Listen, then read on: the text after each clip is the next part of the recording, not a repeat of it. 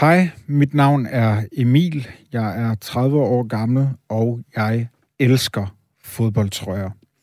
Jeg bruger timevis på DBA og alverdens obskure sider for at jagte mine yndlingsfodboldtrøjer fra mine yndlingsfodboldklubber, OB, Barcelona, Tottenham og alle mine favoritlandshold. Danmark selvfølgelig, Skotland, Colombia. Listen bliver ved og ved, og det samme gør mine køb. Jeg kan altid retfærdiggøre, at jeg skal have en trøje mere til min samling. Efterhånden har jeg 30 forskellige fodboldtrøjer.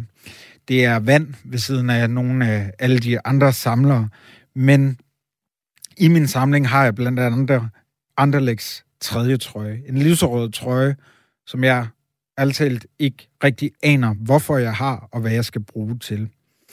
Min nærmeste, de siger, at jeg har et problem, at trøjerne de er grimme og dyre, og at jeg ikke kan gå med dem til hverdag. Men jeg er ligeglad, for jeg elsker fodboldtrøjer.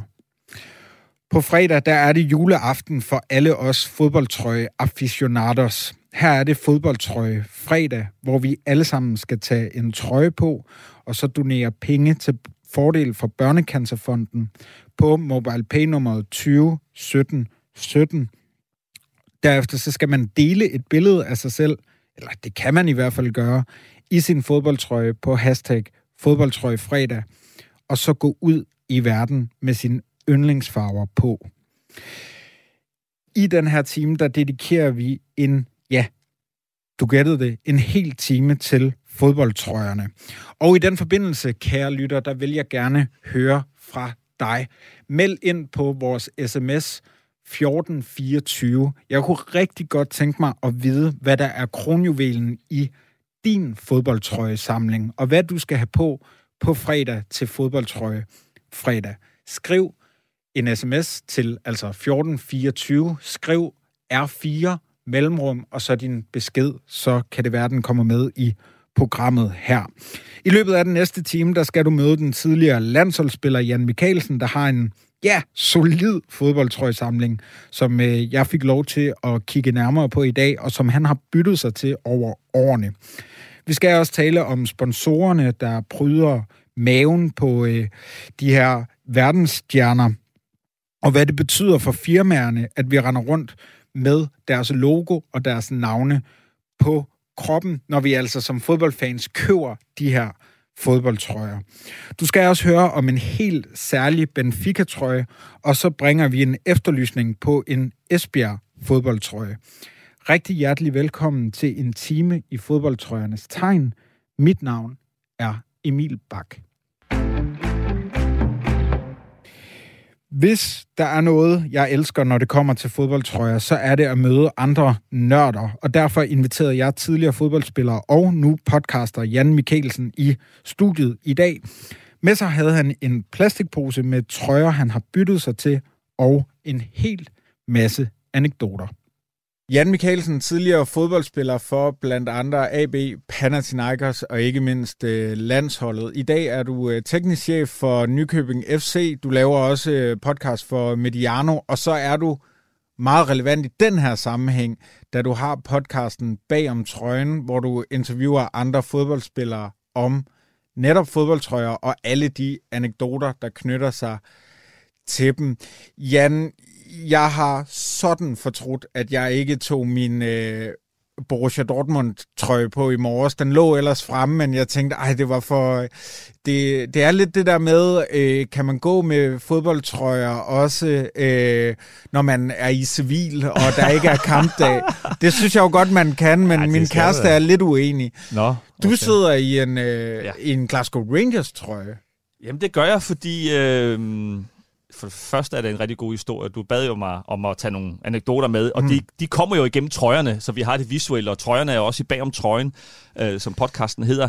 Det er jo trøjerne, der symboliserer, er ligesom de øh, søjler igennem programmet, som driver programmet fremad, og, øh, og det visuelle, de er jo så smukke, og øh, bare røre, du må gerne røre, det er helt okay.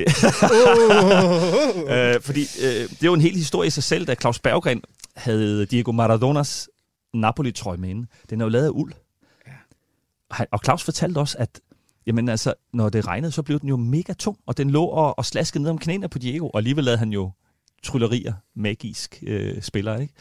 Men, men det der med at kunne mærke trøjerne, og, altså, der er jo sket også en forandring på trøjemarkedet i forhold til, så er der nogen, der skal det være tæt, og så skal de være lidt større. Mange af øh, dem, jeg har med i dag, for eksempel den tyske landsholdstrøje, det er jo Christian Siege, den er jo kæmpestor. Altså virkelig stor, ikke? Og jeg, jeg nyder sådan lidt at, at have det der, den variation, der er på trøjernes design igennem øh, de forskellige årtier, men også de forskellige øh, fabrikanter, hvad de har valgt at satse på. Ikke? Jeg kan lige så godt øh, varedeklarere nu. det her det bliver totalt medløber-interview, fordi jeg er kæmpe stor fodboldtrøje-fan. Og jeg vil sige, jeg har oplevet det et par gange i min øh, karriere som øh, øh fodbold, radio, podcast vært, at når der kommer en trøje i studiet, du kom ind her i studiet med en øh, plastikpose, og så tog du øh, frem, hvad du havde med fra, dit, øh, fra din imponerende trøjesamling. Fire stykker har jeg taget med til dig i dag, ikke? Og det er som om, at der er sænket sig en helt anden og meget mere andægtig stemning her i studiet. Det er lidt en kirke. Vi er ja. i kirken nu. Ikke? Ja, ja, fuldstændig. Det er relikvier, øh, vi har gang i. Og jeg har oplevet det en anden gang, hvor John Faxe havde sin... Øh, trøje fra finalen med øh, i 92 i et studie, og det var sådan, det må have været samme oplevelse, da øh, Claus Berggren trak Maradona-trøjen op. Ja, altså, han havde voldsom... Øh, uh.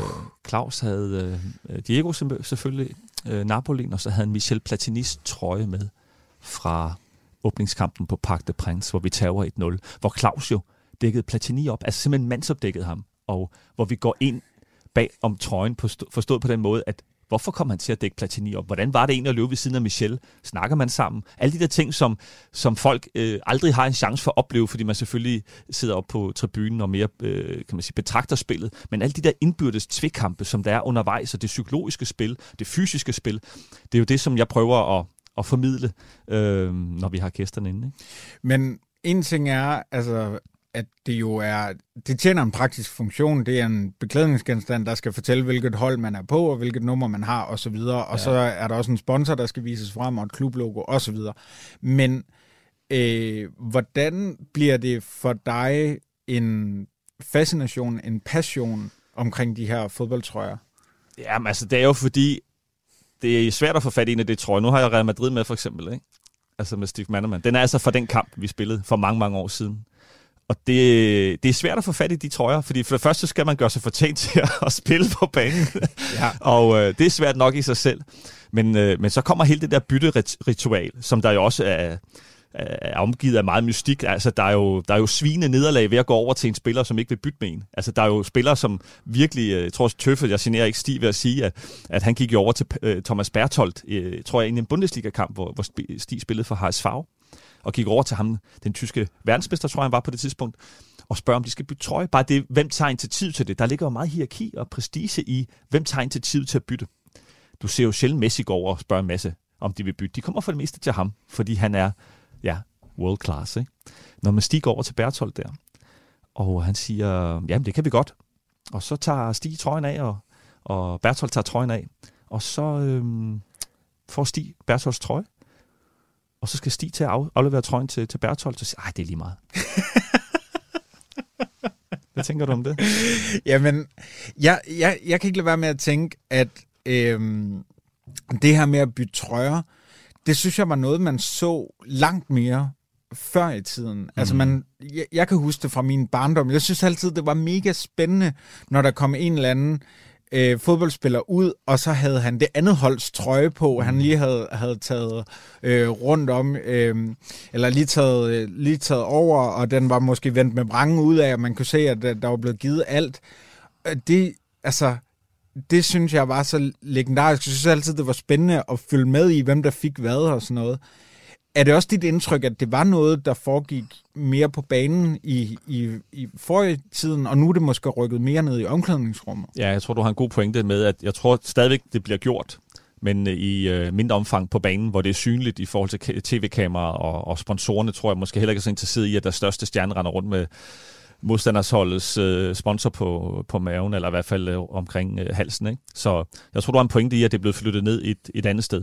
Det gjorde vi faktisk også dengang, fordi nogle gange, øh, for eksempel de, de store stjerner, hvis de har tabt, så er det altså ikke altid, de lige er humør, eller man selv har tabt, så er det altså heller ikke, man er, man er humør til lige at bytte derude. Også over for fans og sådan noget, så kan det virke sådan lidt, hvad fanden øh, har du mere, mere fokus på at bytte trøje, end at, end at sparke bolden ind i kassen her for 10 minutter siden, ikke?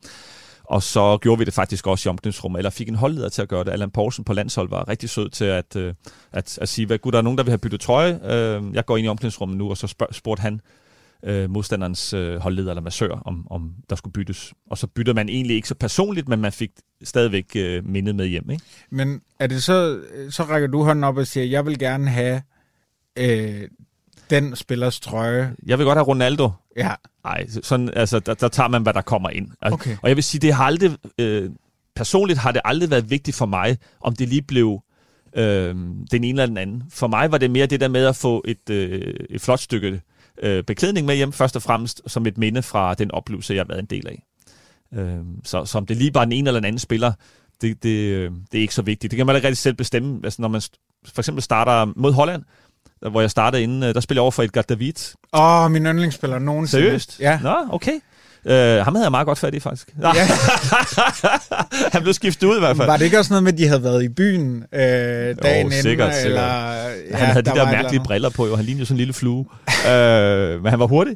Uh, men vi spillede over for hinanden, og så tænkte jeg sådan, uh, Nå, men det, det er sgu da meget fedt derovre for ham. Men han blev så skiftet ud, og så kom der en eller anden, der hedder Landsat ind, som også er en rigtig, rigtig dygtig spiller, vel, øh, sådan en, en okay spiller samme, øh, på samme niveau som mig selv, i forhold til, sådan, han var udskiftningsspiller på, på det hollandske landshold. Ikke? Og, og det er så ham, jeg har derhjemme. Og, øh, og det, det generer mig ikke, at det ikke lige blev Edgar David, fordi trøjen, Det generer mig lidt. ja, men trøjen, øh, kan man sige, giver mig jo stadig de minder omkring kampen, og, og det er jo egentlig det, den er for, at man, ja, man, man har et kæmpe stykke øh, tøj med fra, fra en kæmpe begivenhed, ikke? og så, så kommer alle øh, historierne rullende, fordi den, øh, den symboliserer bare også en periode i ens liv, øh, en oplevelse i ens liv, hvor man enten har været skide god eller skide dårlig, øh, var på toppen, øh, også privat. Altså, der er jo mange ting, hvor, hvor trøjen den, den oser af, af en periode i ens liv, hvor, hvor man måske også havde det svært at kæmpe med tingene. Ikke? Hvordan er det med det her? Altså, I, I har jo øh, øh, helt sikkert øh, råd til at give en trøje ud i, i ny og næ, men fik man et vis antal trøjer sådan stillet til rådighed øh, per sæson eller per kamp? Eller? Ja, på landshold fik man altid øh, to. Altså, jeg har aldrig, jeg har aldrig hørt, øh, at det var et problem på landsholdet. Der var masser af, af trøjer. Jeg tror, jeg fik, tror, man fik to per landskamp, og så kunne du selv vælge at bytte den ene og beholde den anden, eller bytte begge to. Og, så, altså, og det samme i især Panathinaikos, hvor vi spillede i Europa øh, hver eneste år. Der, der var der heller ingen problemer. Aldrig, jeg har aldrig oplevet, at det var et problem at kunne give en trøje væk, eller at bytte den. Også, nogle gange gav man også bare trøjen til fansene, hvis øh, der har været en god øh, oplevelse. Jeg har ført en sjov historie med det. Da vi var i AB, der var vi i IKAST og spillede, og vi spillede virkelig, virkelig dårligt og tabt. Og så øh, de der øh, måske 50 personer, der havde taget den lange tur fra Bagsvær til, til IKAST, der var vi et par stykker, der syntes, at det, det var simpelthen for dårligt, det vi havde leveret, så vi gik over, og så tog vi trøjerne af, og så det er trods 500 kroner. Altså, det kan man så sige, eller mene eller ved, hvad man vil om den. Man kan jo sælge den igen, ikke? Men det var i hvert fald 500 kroner, som vi betalte hver især for at give trøjen væk.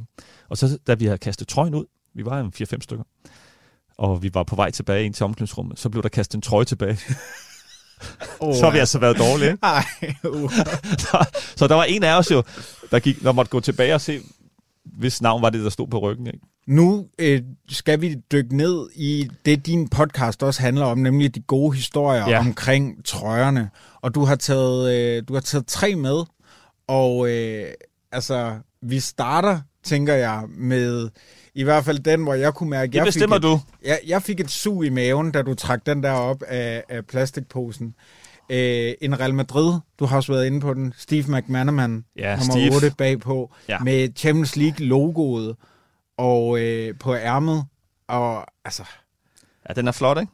den er rigtig... Jeg er Barcelona-fan, ja, og der er et øh, symbol for otte europæiske pokaler, og øh, et, øh, ja, sådan et slags, et, et 100-års øh, emblem også på, øh, på siden af Den er den. faktisk fyldt med, med forskellige ting, som, øh, som viser, at den er autentisk, eller hvad skal man sige, den er matchworn, ikke? Og ja. ellers så er den bare helt klassisk Adidas, helt hvid. Ja. Øh, de tre striber i øh, sort på siden, og øh, der er ikke nogen sponsor. Der er en elegant krave, og så den langærmet her i McManamans tilfælde. Ja, kraven er, kraven er ret fed.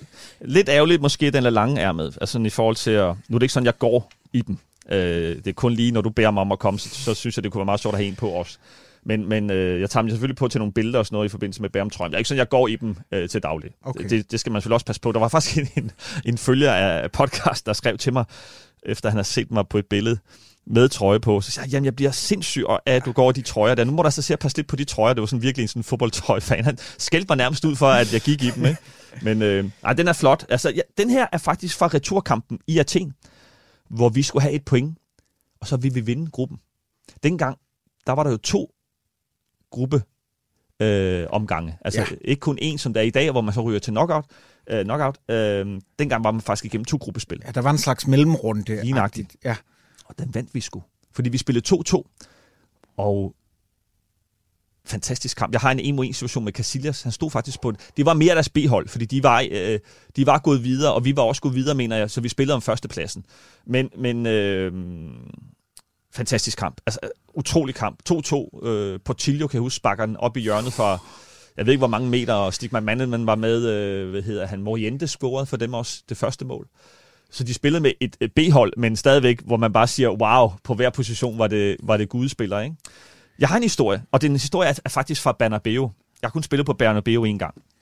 Og øh, jeg skulle spille over for Zidane og Roberto Carlos. Jeg spillede i højre side jo. Så det var pest eller kolera, ikke? Men øh, der sker det, at vi, vi holder til 0-0, eller 0-0 langt hen i, i første halvleg. Så desværre så scorer Raul for baglinjen. Jeg, jeg mener, at vores målmand laver en kæmpe brøler, Men lad det nu være. Det, det, det er sådan, det er. Vi kommer til pause, og jeg spiller sammen med Paulo Sosa, øh, nu som øh, nuværende træner for Flamingo, mener jeg, og har været i Polen og været i Fiorentina. Så en stor, stor træner og en kæmpe spiller, havde vundet Champions League med Juventus og Dortmund også. Og han var ved at blive lidt gammel, ikke? Hans knæ, de var ikke helt... Øh, de var ikke helt, som de skulle være. Så, så Paolo og jeg bliver sgu også skiftet ud i pausen, fordi vi skal til at spille anderledes. Jeg spillede sådan lidt mere en, en vingbak, hvor, hvor vi var lidt, lidt øh, defensiv i det, nærmest en fembakkæde i perioder. Nå, vi tager kampen 3-0, og til sidst bliver det sådan, allo, eller ole, ole, ole, du ved, 90.000 mennesker, ikke? og, og, og de, de spiller godt, det er jo deres fantastiske hold. Det historien ligesom begynder for mig, og hvor trøjen virkelig øh, er mindeværdig i forhold til den første kamp. Det er efter kampen, så sidder vi og har banket, som buffet, sådan helt normalt, og der er vores træner ikke kommet endnu. Altså sådan, de ansvarlige omkring holdet er ikke kommet. Og vi sidder egentlig og skal styre det selv, og det er Paolo, han er vicekaptajn, og vi sidder alle udlændinge. Det var så meget udlænding og grækere, og især når det gik dårligt, så er det meget sådan øh, opsplittet. Ikke? Og, og, og vi har fået en på 3-0, og vi var blevet lidt ydmyget til sidst. Altså, de, de var meget bedre end os. Og så øh, spørger Paolo, anføreren, en af grækerne, siger, må vi godt tage lidt vin til maden? De har ikke rigtig nogen at spørge, fordi de ansvarlige er jo ikke kommet endnu. Og, øh, og det besluttede sig, at det må det godt. Det er et enkelt glas, og det var meget normalt, at vi fik et enkelt glas øh, vin, eller en, en, øh, mest vin, ikke så meget øl, men, men man må godt drikke et enkelt glas. Det er jo kutume dernede, det er jo en del af livet, ikke? Sådan en helt anden måde end måske i Danmark. Og vi, øh, vi drikker der, så får vi alle sammen et glas vin, og det er meget dejligt også efter kampen lige at, at slappe lidt af. Så kommer de ansvarlige, og så ser de, at vi sidder og drikker vin. Og han har sikkert lige været op til presmødet og blevet helt kørt rundt af pressen, ikke? og hvor ringe vi har været, og hvor dårlig præstation det har været, og hvor dårligt et hold han har lavet, og bla bla bla.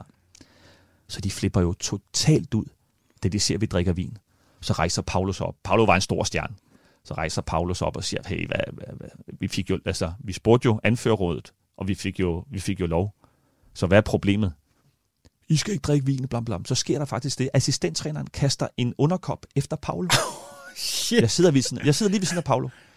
Så kaster han, lige pludselig flytter bare sådan en, øh, en underkop afsted, og Paulo bliver jo sindssyg. Så de, de ryger totterne på hinanden. Rammer han ham? Nej, han rammer ham heldigvis okay. ikke.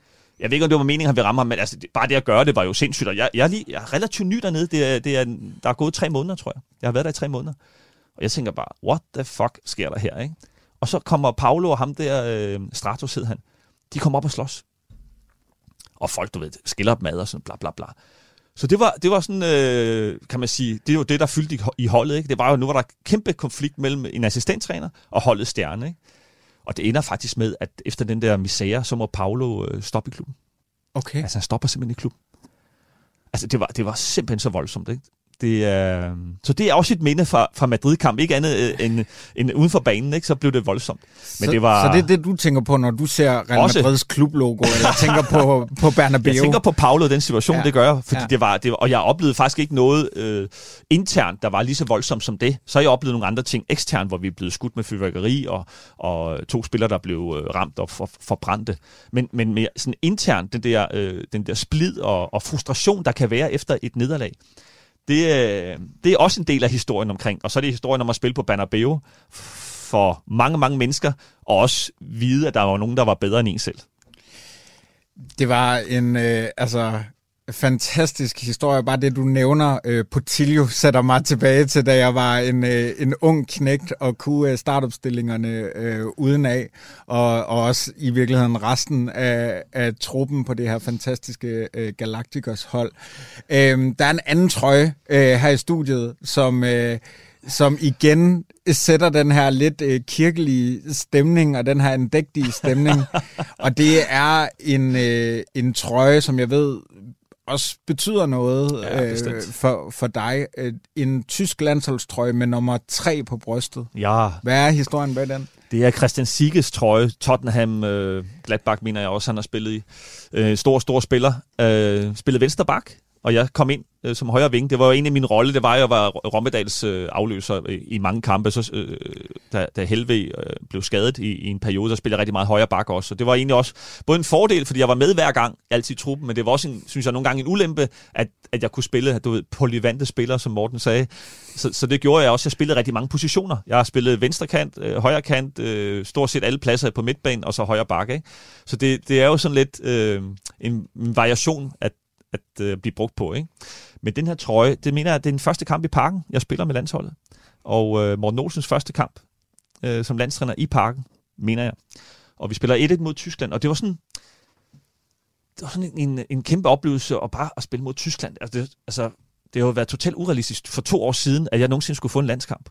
Øhm, og så mod Tyskland. Altså, det var sådan en, en gigantisk kamp jo. Øh, jeg ved godt, det kun var en venskabskamp, men det var stadigvæk det der, også den der finale, 92-finalen var jo sådan en, en, en del af hele setup'et og opvarmning til kampen, ikke? Så, og så det at så spille mod en af de der helte, man har haft, Sige var jo, var jo stor. Jeg voksede op på Fyn, hvor vi så masser af tyske Bundesliga.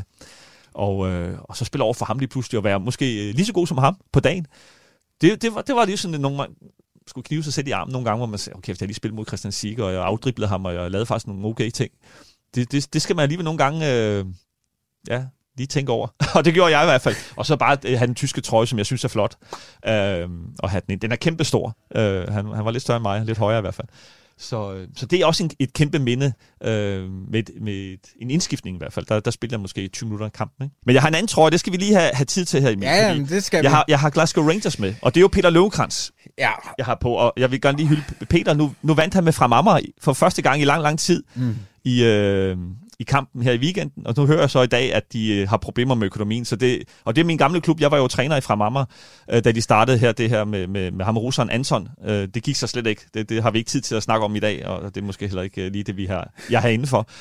Men Glasgow Rangers byttede med Peter, spillede 0-0 på hjemmebane. Men den historie, jeg gerne vil fortælle, som, er, som jeg selv synes er sindssygt sjov, det er fra, da vi spiller på Ibrox og vinder 2-0 der tager vi det op tre dage før. Vi tog afsted lang, lang tid før kampen. Det er husk, at vi møder Barcelona også.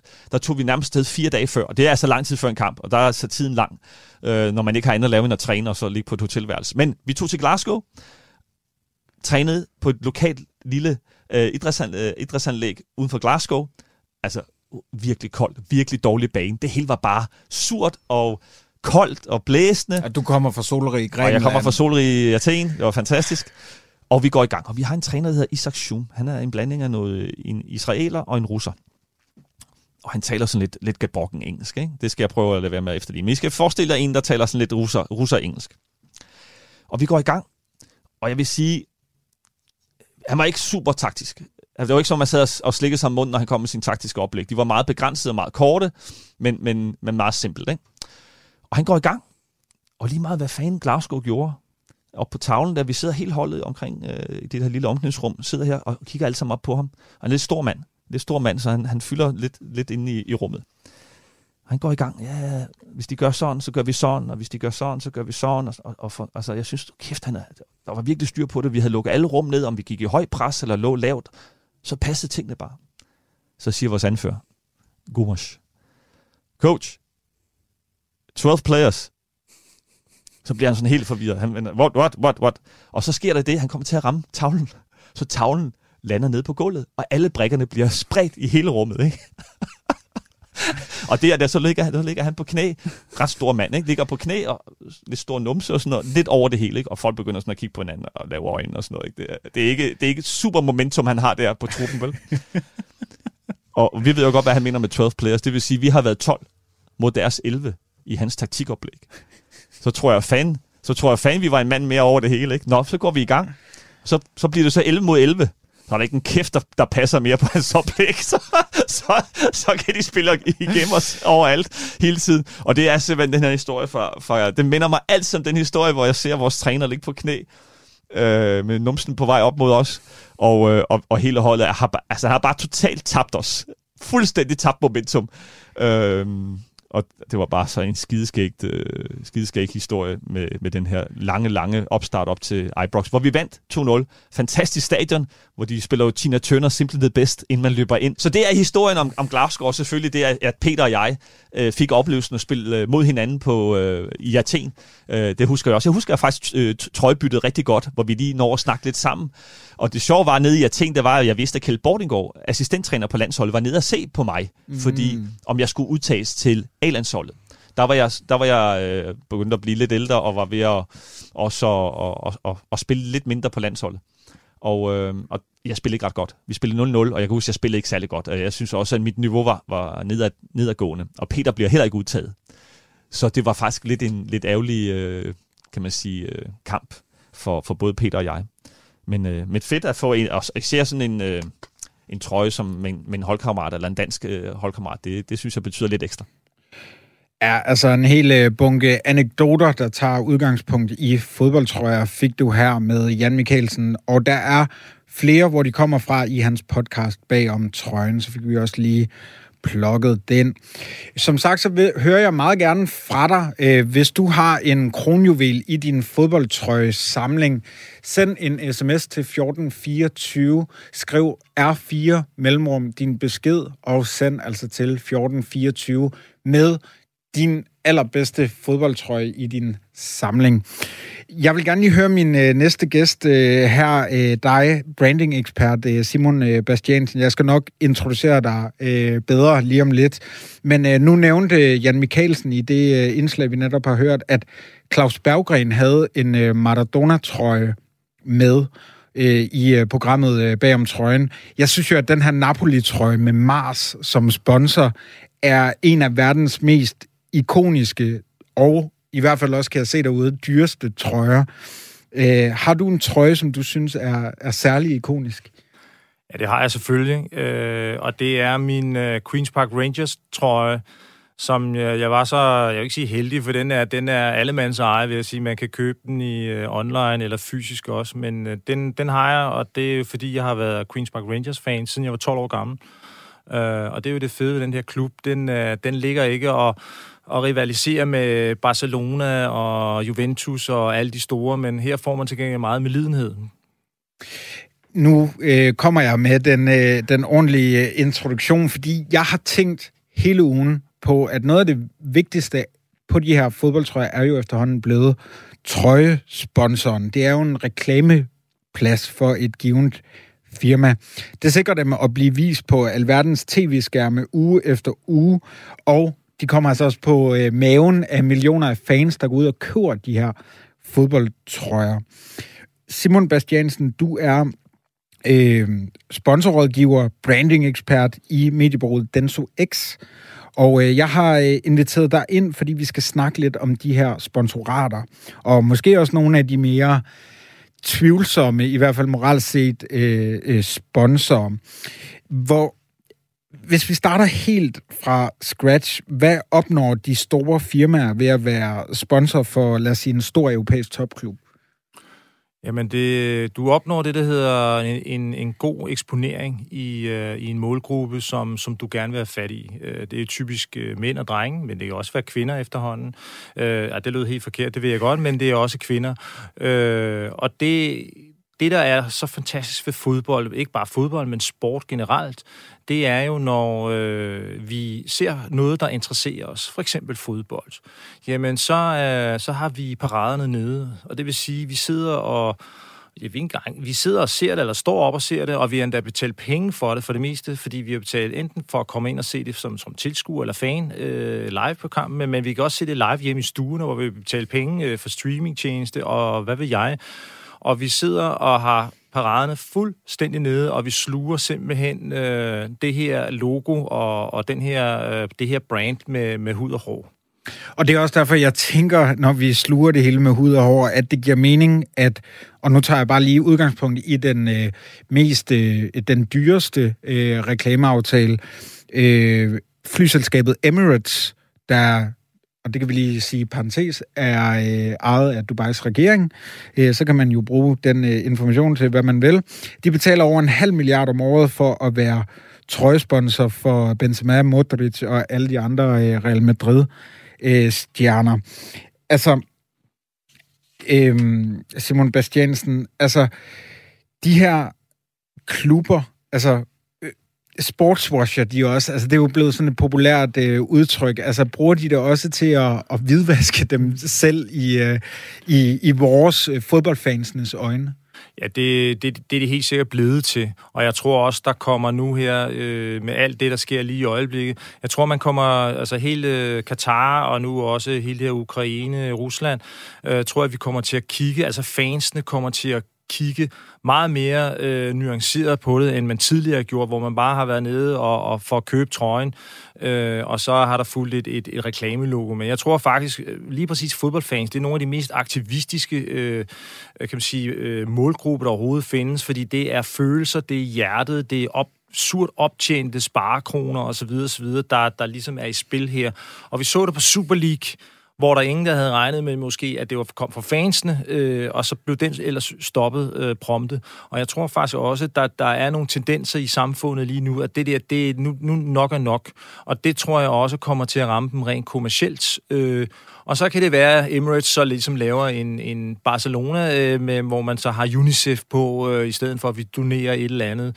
Øh, for det, jeg tror, det er den vej, det, det kommer til at dreje. Det, det er ret overvist om. Nu nævner du det her med, at fodboldfansen er nogle af de allermest aktivistiske, og det er også noget af det, jeg har tænkt over i løbet af, af den seneste uge, hvor jeg har skulle forberede det her paradokset i, at man kan have en mening omkring Super League, omkring øh, VM i Katar, omkring Gazprom nu, øh, i øh, altså Rusland-Ukraine-krigen.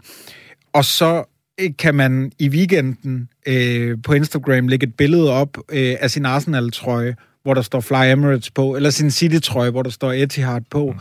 Eller, øh, lad, os, lad os bare tage den helt ud, altså betting, betting øh, øh, firmaer og så videre og så videre, som er altså i høj kurs i, øh, i Premier League, må man sige.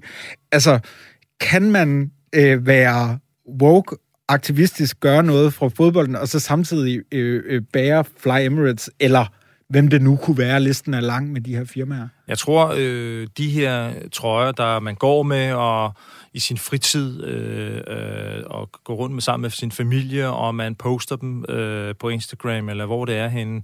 Jeg tror øh, faktisk, at man, man begynder at tænke en lille smule mere over, når man står nede i fanshoppen næste gang og siger, bror, jeg vil egentlig gerne have den der Arsenal-trøje, men det skal være uden øh, logo på, altså reklamelogoet. Altså det er klubben, og det er skjoldet, vi spiller for. Det er ikke øh, de kommercielle kræfter, der, der ligger bag.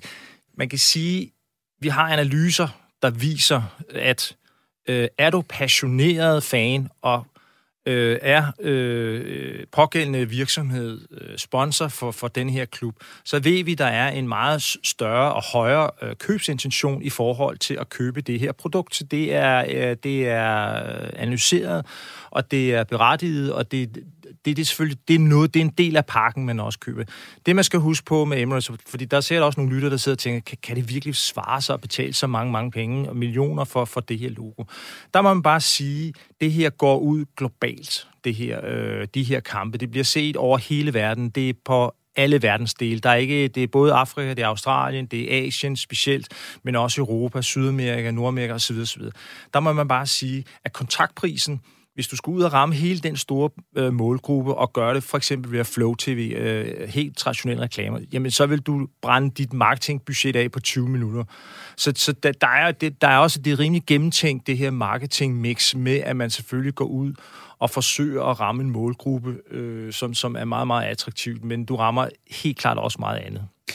Altså, det, der er vel også noget i de der analyser, jeg tænker, man, man ikke kan se, nemlig at det er den mest nære form for reklamesøjle, man overhovedet kan være. Altså, hvis jeg tog en, øh, lad os sige, en Borussia Dortmund-trøje på, gik ud, og så, øh, så viste øh, den deres sponsor, øh, Aino Nines, øh, og ligesom øh, øh, vise dem, så er jeg vel, altså, det er meget en en-til-en måde at reklamere på. Altså, er det ikke, er det ikke farligt som fodboldfan at blive sådan en reklamesøjle?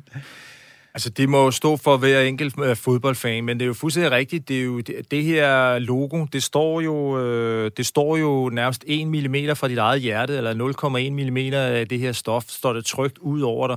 Og man kan sige, der er også en meget signalværdi i det her. Altså det her, man er fan af Real Madrid, eller Liverpool, eller, eller Brøndby, eller hvem det nu kan være. Øh, og derved identificerer man sig mange gange også med den, kan man, med den kommercielle del af det, fordi spillere ved godt, hvis de her... Øh, eller forbrugeren ved udmærket godt, at hvis man ikke har de her kommercielle rettigheder, de her, øh, som betaler rigtig, rigtig mange penge, jamen, så får jeg heller ikke det her hold og de her spillere, som jeg egentlig gerne vil have, og så vinder jeg heller ikke alle de her kampe. Hvis der er noget fans, der havde, så er det helt klart at tabe. Men jeg tror, som vi sagde tidligere, jeg tror også, det er ved at nå et, et midthedspunkt, det her. Altså, jeg har jo det her øh, øh, mantra, når, når jeg bliver træt af, af den moderne fodbold, så, så plejer jeg at sige, skal vi ikke bare fuck det hele, og så øh, holde med luten? Altså, Hvem, hvem, hvem skal man holde med derude, hvis man ikke vil sportswashe? Er der nogen, der gør det godt? Ja, det er et godt spørgsmål. Altså, jeg vil sige, man kan jo altid ty til, øh, det lyder næsten helt forkert, men altså, du har jo din, øh, din, har jo din landshold, du kan, du kan, mm. du kan, mm. kan tage, ja. øh, hvor du virkelig har hånden på hjertet, øh, og det er sådan set ligegyldigt, om du er blå eller gul eller hvid og rød, øh, nærmest, så, så har du dit landshold, som står for, for, for ligesom øh, som nationen, og det er jo blandt andet også en af tingene til øh, den succes, blandt andet Danmark har, øh, at, at, at, at der, det går så godt med også med rent sponsormæssigt. Så altså opfordringen her til, gå ud og købe en uh, dansk landsholdstrøje. Det tror jeg, de bliver glade for i uh, Hummel, at vi, uh, vi sidder og promoverer det. Simon Bastiansen, sponsorrådgiver i Denso X. Det var meget, meget spændende at høre om, hvad de her uh, pladser på maven for sponsorerne, de betyder for uh, de her uh, store firmaer. Tak fordi du kom. Selv tak. Whoop. Ja, vi skulle lige øh, have den her på. Du må, øh, du må gerne forlade ja. øh, studiet, øh, øh Simon. Det, tusind tak, fordi du, øh, du kom forbi. Øhm, nu, nu skal vi lige øh, kigge ind på sms'en, fordi jeg har fået en ret fed øh, besked. Jeg har spurgt jer derude, hvad der er øh, kronjuvelen i jeres fodboldtrøje-samling, fordi det er sådan, at vi her i Fire på Foden øh, holder fodboldtrøje-time. Og der er en, der skriver, Hej Emil, min kronjuvel i trøjesamlingen er min ægte VM 98 landsholdstrøje med Laudrup bagpå. Der står så ikke, om det er Michael med nummer 10 eller Brian med nummer 11. Men, han skriver, øh, men Albert her skriver, at den smukkeste rød-hvide trøje i historien, og det kan jeg kun give dig ret i, Albert. Nu øh, skal vi til en anden rød-hvid trøje, og øh, det er en historie, der starter i de, hos de Vige i AGF i 1961 og ender i Lissabon på Estadio da Luz i 2016 hos rød-hvide Benfica. Vores hovedperson er Jan Biermann, som jeg ikke tøver med at kalde lidt af en legende. I 1961, der er en ung Jan Biermann taget ud for at se Benfica-spillerne komme ud fra deres hotel inden en Europacup-kamp mod AGF. Og det starter en lang historie, som vi fik øh, Jan Biermann til at fortælle i den forgangne uge. Jeg var dernede, og jeg skal da være ærlig at sige, at jeg var 12 år gammel, og 4 var jo nok begyndt at blive anderledes, i stedet for, at det bare var noget kedeligt. Det var nok det, der gjorde det, ikke? Men det var da alligevel interessant. Jeg var interesseret i fodbold. Og så på et tidspunkt kommer Augusto ud der og nævner det et eller andet med, jeg kan huske, hans, jeg var ikke ret god til sprog, fordi jeg er mere matematisk præget. Og det, der så skete, det var jo, at han spurgte, om vi kunne finde en gave til hans kone, og det, det, det var der nok en, der hjalp mig med at oversætte en af de, der var jo også ældre mennesker, eller ældre, skal vi sige, porters dernede. Og vi gik så op i Salling, og i Aarhus op, det var jo sådan op af det her, ja, det var ikke god gave dengang, der var det jo bare det, vi kaldte strøget. Og så købte vi en gave og kom tilbage, og så gav han mig en billet øh, til kampen. Du ved, sådan en, altså en virkelig eksklusiv billet til den, der var udsolgt 25.000 nu. Og det, der så skete, det var, at den gav jeg så til min far, fordi min far var en gammel mand, og han ville også gerne se kampen, men da jeg så kom ud på Søjlegården ude i Aarhus igen, så fik jeg en billet mere at komme ind. Og AGF har jo tabt 3-1 i Lissabon, og alle AGF'er, jeg har stadigvæk i visudklippene, de er tivet, at de, vil, at de vil slå Benfica i Aarhus. Og det gjorde de jo ikke, fordi Augusto, han scorede efter et minut, tror jeg nok, på Henry Front. Det var vores landsholdsmålmand. Og de spillede AGF ud af banen, og det blev 4-1. Så dengang man var færdig, fordi Augusto havde jo spillet den der drømmekamp. Jeg tror, han lavede tre mål, det er jeg næsten sikker på. Så løber alle tilskuerne ind, og Augusto var jo vant til i Portugal. Når det var en udholdt, så var det jo hård på bank, så han forsøgte at løbe. Men det, det lykkedes jo altså ikke på nogen som helst måde. Og så folk, de bar ham i guldstrål rundt på hele Aarhus Stadion, og det har han aldrig glemt. Aldrig glemt. Og da vi så kom tilbage ned til Hotel Royal, så kommer ham manden ud. Så tog de mig ind til receptionen på Hotel Royal, fordi det er jo klart, der kunne, altså, der skulle være tilladelse til at komme med ind. Og så fortalte han, hvis jeg ville hente to billeder af mig selv, så ville han komme til medlem af Benfica. Og det gjorde jeg så, to sporvognen hjem, og så tilbage igen med billeder. Og så gik der 14 dage, så kom der en medlemsblanket dernede fra, og den skrev jeg så under på. Benfica var jo sit ukendt. Altså, der var sgu ikke nogen, der kendte Benfica dengang. Men så to måneder efter det, nede i Bern, havde de slået Barcelona 3-2 i finalen, så var de Europacup-mester. Og så skiftede jo sceneriet fuldstændig. Efter kampen i 1961, som Jan Biermann taler om her, så holder han kontakten med Benfica og bliver inviteret med til flere af deres kampe. Blandt andre en opvisningskamp i Aarhus, og han bliver også inviteret til sommerstævner i København. Men vi tillader os altså lige for historiens skyld at springe til otte år senere, nemlig i 1969, hvor Jan bliver inviteret med til København for at overvære kampen mellem KB og Benfica i første runde af mesterholdenes turnering hvor der sker det, at jeg, jeg går så på seminariet på det tidspunkt, det går, fordi jeg havde besluttet, at jeg skulle være skolelærer. Og så får sådan at tilføje lidt, at jeg havde meldt mig syg på seminariet, fordi jeg var i praktik, og jeg skulle være i den praktik, ellers måtte man ikke fortsætte på seminariet. Og det, der så gjorde sig gældende, det var, så kom der som sædvanligt, så kom der penge fra Lissabon, og så kunne jeg tage det over, og så skulle jeg jo overse den her berømte kamp der i MK. Og da det så var så, jeg sagde ned i spillerboksen, altså det må man jo ikke i dag, vel, men det måtte man dengang. Da kampen var færdig, og Benfica havde vundet, så bliver Røsé blev stående inde på banen, og det var jo hans efterår, altså forstået på den måde. Han, han var ved at, skal man sige, være færdig som fodboldspiller på grund af alder og sådan noget. Men han har spillet en drømmekamp, og det der så sker, det er, når han kalder, og så er der en af spillerne i spillerboksen, der siger, Jan, det er til dig. Og så siger jeg, men hvad? Og så gik jeg derind i år, og så stod jeg inde på midten der, og der var stadigvæk mange tilskuere tilbage. Og så tog han blusen af og gav mig, og den må selvfølgelig selvfølgelig drivvåd, fordi sådan, det, det var jo klart. Jo. Og så stod han derinde, og så rakte han hånden i vejret, hvor vi så gik sådan 360 grader rundt om os selv, og så gik vi tilbage til omklædningsrum. Så kom lige i bussen og sagde dernede, for jeg skulle så med til receptionen ude i KB-hallen, der holdt man jo altid efter en kamp. Så var det sådan, at der kommer en, en københavner ind der, fordi jeg sidder helt op første sæde lige indenfor i bussen og kommer ind og pæn og høfligt, der var ikke noget problem der. Og så siger han, var det dig, der fik at se trøje? Ja, sagde han, vil du sælge den? Så sagde nej, og sagde, jeg vil give dig 2500 for den. Og 2500, det var mange penge for mig, fordi jeg var ud af en meget fattig familie, og det man kalder lidt fattig studerende. Dengang var timelønnen jo cirka 10 kroner, så det var men mm, det her var, det var min og så fik vi det vasket om aftenen på hotellet akut, for de skulle jo rejse næste morgen. Det var netop der om morgenen, ved morgenmaden, inden de skulle flyve hjem, så skrev han op på kraven, den hvide krav, vi bukkede op, og så skrev han ned i bunden der, hvor du ser sådan, ligesom et lille dyr dernede, sådan en, en markat, sådan ligesom der symboliserede ham, og så skrev han om ved titallet, og da jeg så kommer tilbage til Aarhus som torsdag aften, går jeg over i den fodboldklub, jeg spillede i på det tidspunkt, 1900, og så står der en over, så siger han, Jan, er en flot? Og så siger jeg, flot? Hvad mener du med flot? Og Sebius Flus, så siger jeg, hvor ved du det fra? Så siger det står sgu da på forsiden af stifttidene. Så om fredagen, der stillede jeg op ved rektor, her Nyman Madsen, og han kiggede med et langt og strækt blik på mig. Jeg ville jo gerne høre min sygdom, så måtte jeg jo gå til bekendelse. Jeg sagde, jeg kunne ikke sige nej til at tage det over. Og det, der så blev aftalen kort, det var, at han sagde, jeg skal jo reelt set bede om at forlade seminariet, men i det her særlige tilfælde vil jeg gøre én ting. Jeg har fundet en skole over i Vestjylland,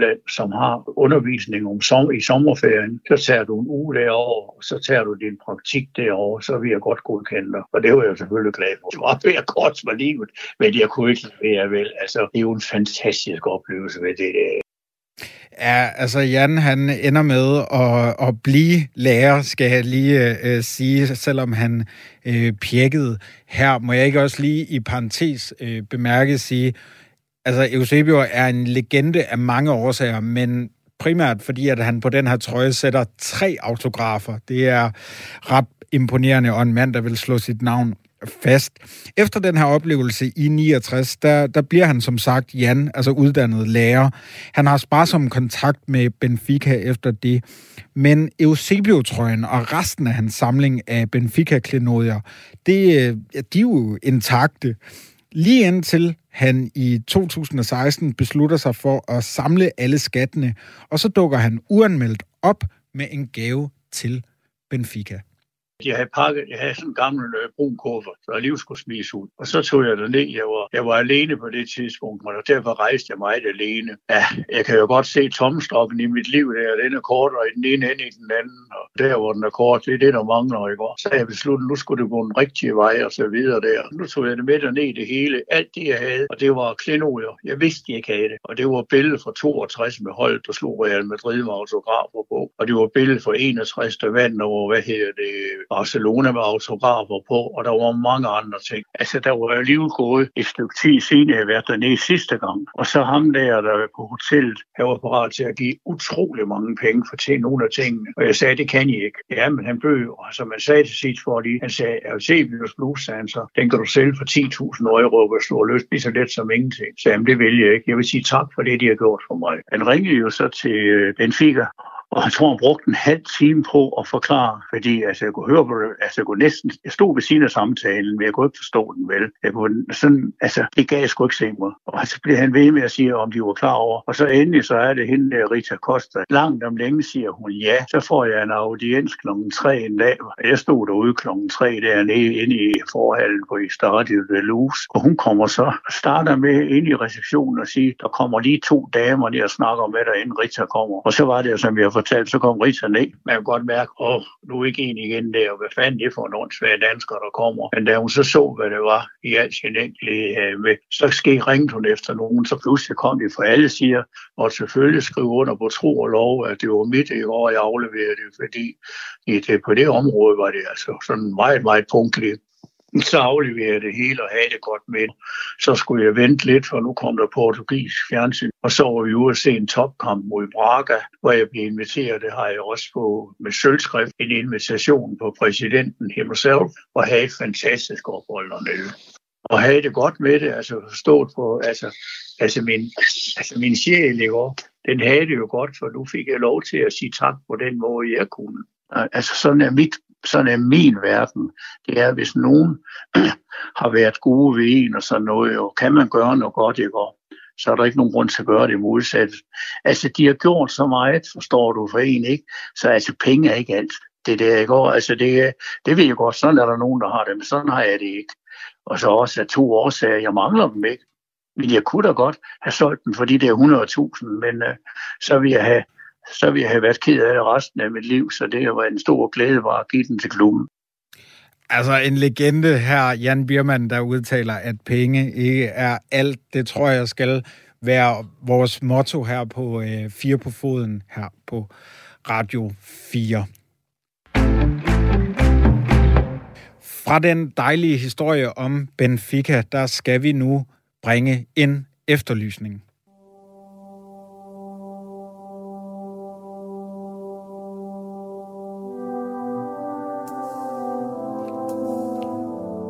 Det her det er intromelodien til det hedengangne program Forsvundne Danskere, som vi nu vil lave en radioversion af og en fodboldtrøjeudgave af. Det er jo vores tema her i den her time.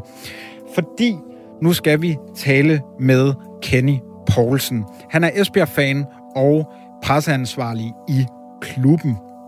Siden 1998, der har han samlet på trøjer fra de blå og hvidstribede vestjyder. Derfor har han i dag en samling, der tæller 64 trøjer. Det er alle hjemme- og udebanetrøjer, som EFB har haft siden 98 og frem til i dag. Eller det vil sige alle trøjer undtagen en. For på Twitter, der lagde han et billede op af samlingen, der næsten er fuldendt. Og derfor bringer vi nu en efterlysning af den ene trøje, som mangler.